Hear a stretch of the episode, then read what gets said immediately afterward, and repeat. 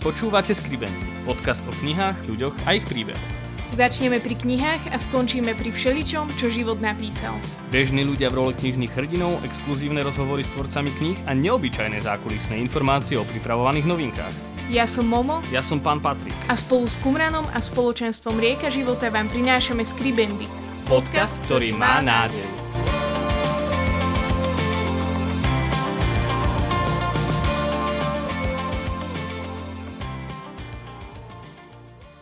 Vítajte pri tretej epizóde nášho adventného podcastu Skribendy, tejto série, ktorá nás spolu pripravuje na advent. Ako som už povedal, prehúpli sme sa do druhej polovice adventu. Dnes máme tretiu adventnú nedelu, ktorá sa tradične nazýva Gaudete, teda radosť.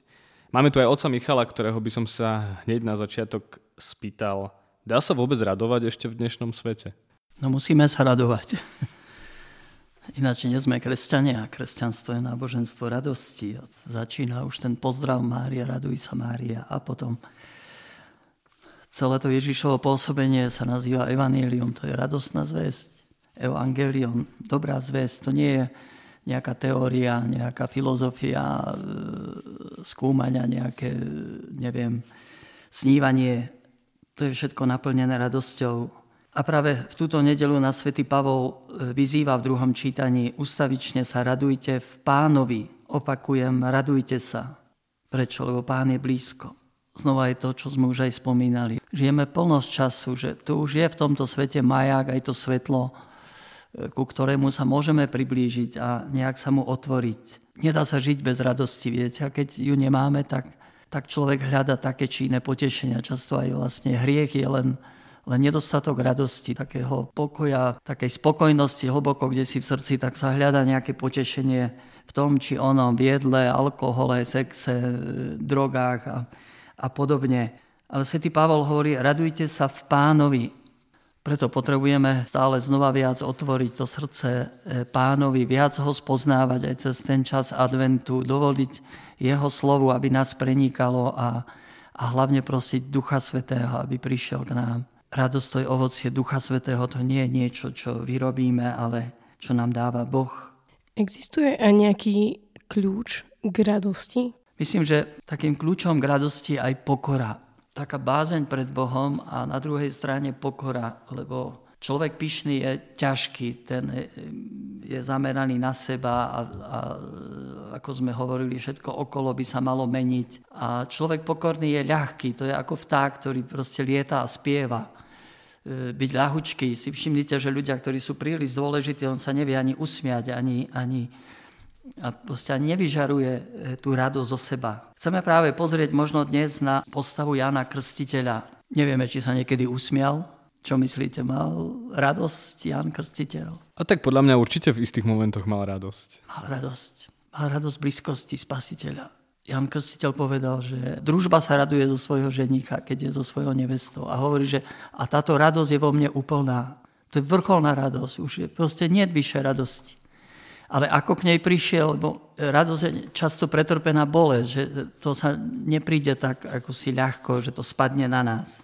Ja nie som Mesiáš, hovorí Jan Krstiteľ, keď ľudia prišli za ním. Kto si vlastne? Ja nie som Mesiáš.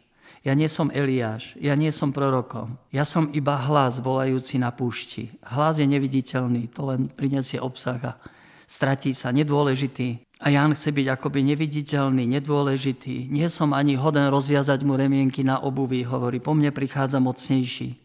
Aká pokora.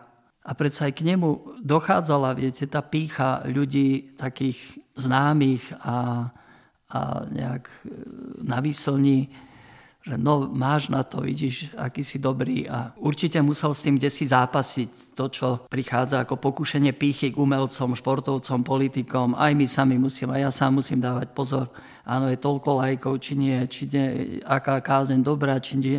Diabol nám to šepka do ucha. A Jan odolal týmto zvodom pýchy.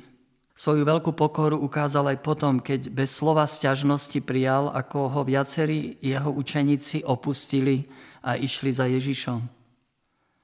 On predsa s nimi strávil mnoho dní, viedol ich ako otec a, a jedného dňa príde Ježiš a oni idú za ním. A ja sa necíti ukrivdený.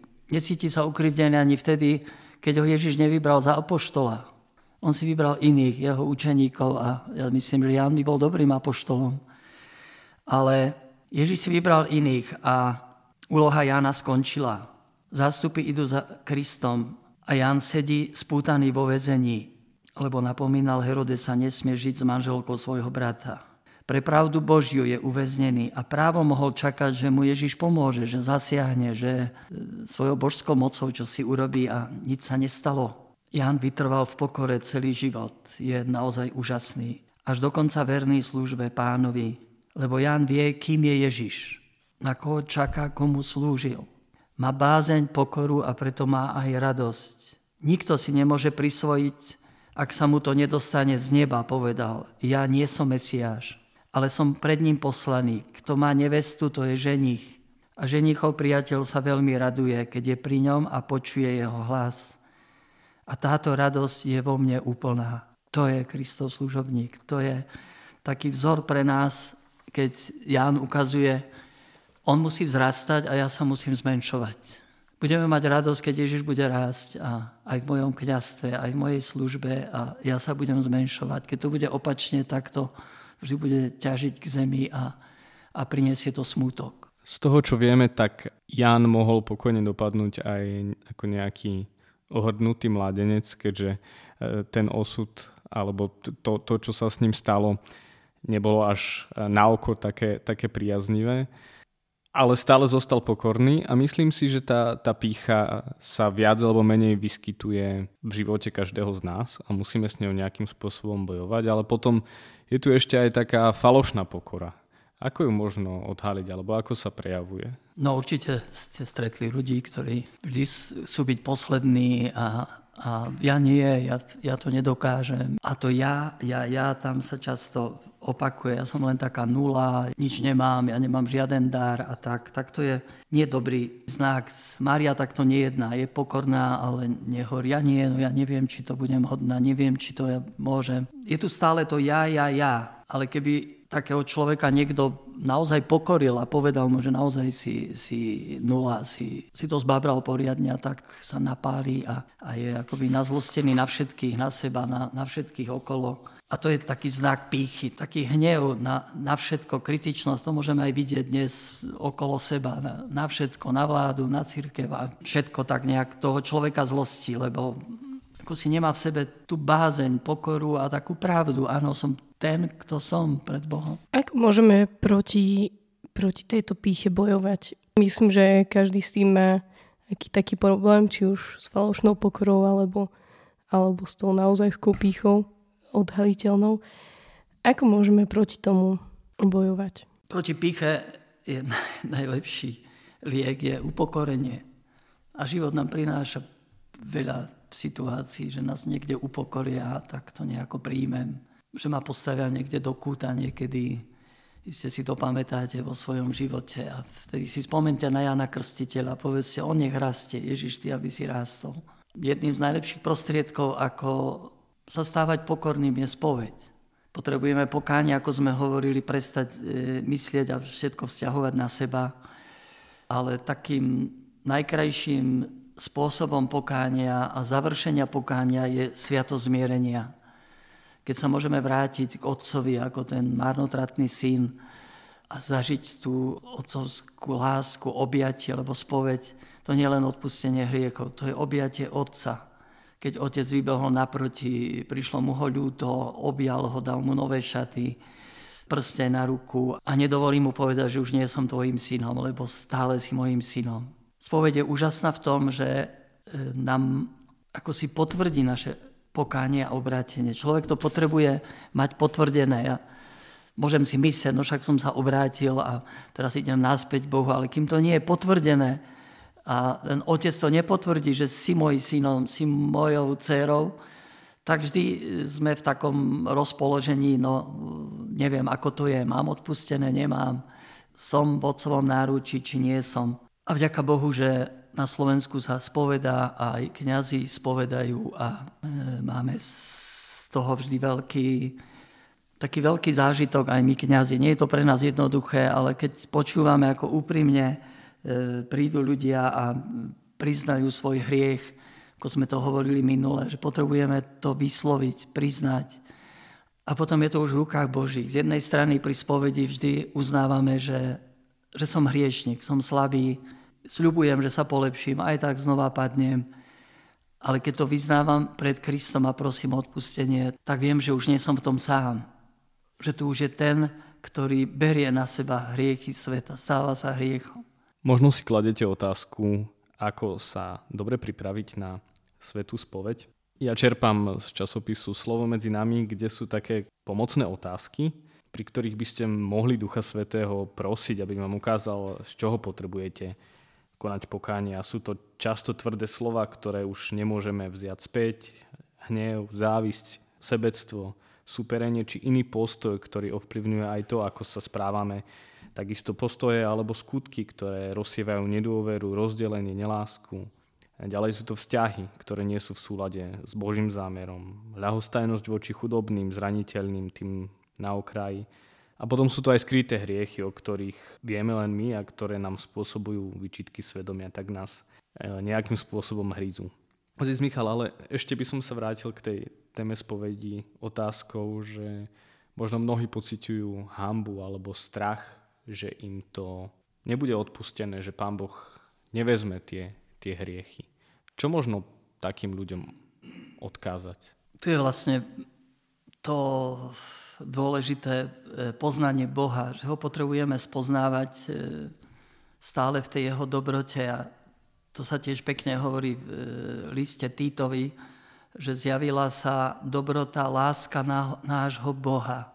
A ona nás vyzýva, zjavila sa dobrota, láska nášho Boha, tak ako ju zjavoval v celých dejinách, ako ten Izrael si stále priťahoval k sebe, chránil ho, tak je aj teraz stále Boh ten istý, nekonečne milosrdný, nejestvuje taký hriech, ja neviem, taká zloba, alebo akýkoľvek prešlap, ktorý by Boh nemohol odpustiť, keď to my e, ako si ne, ne, nezaviažeme k sebe.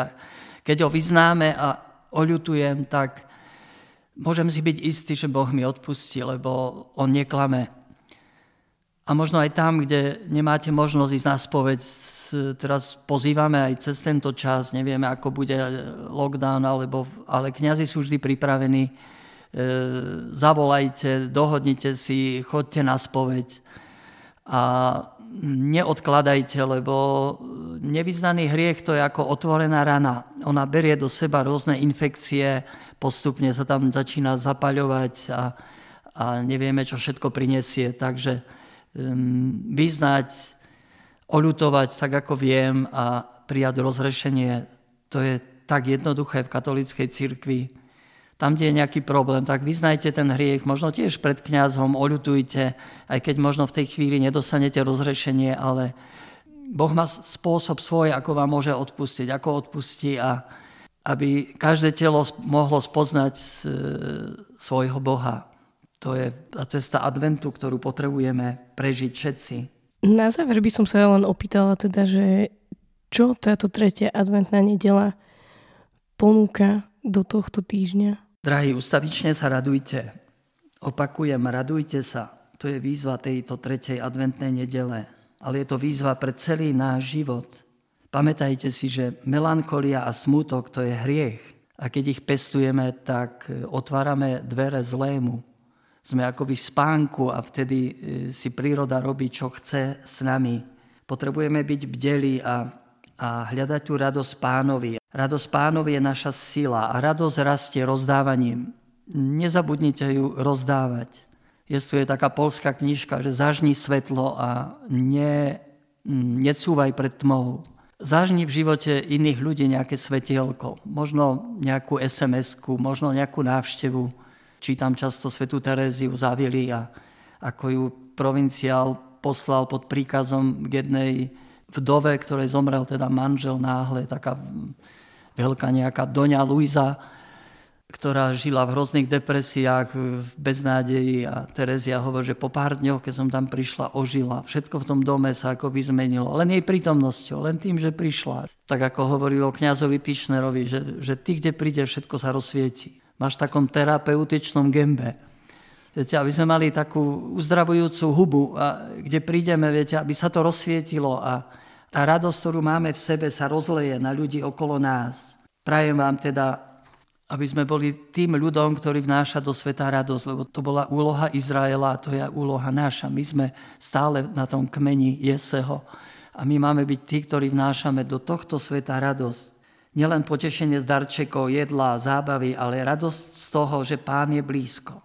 Môžeme to ohlasovať, lebo to zažívame, lebo sme to zažili pri modlitbe, pri liturgickom stretnutí, ale hlavne pri sviatosti zmierenia, kde sme mohli počuť to nádherné. Pán Ježiš ti odpustil hriechy, choď v pokoji. To vám prajem, aby ste počuli v tomto nasledujúcom týždni. Ďakujeme veľmi pekne za povzbudivé slova a verím, že sa spolu budeme aj tento týždeň radovať.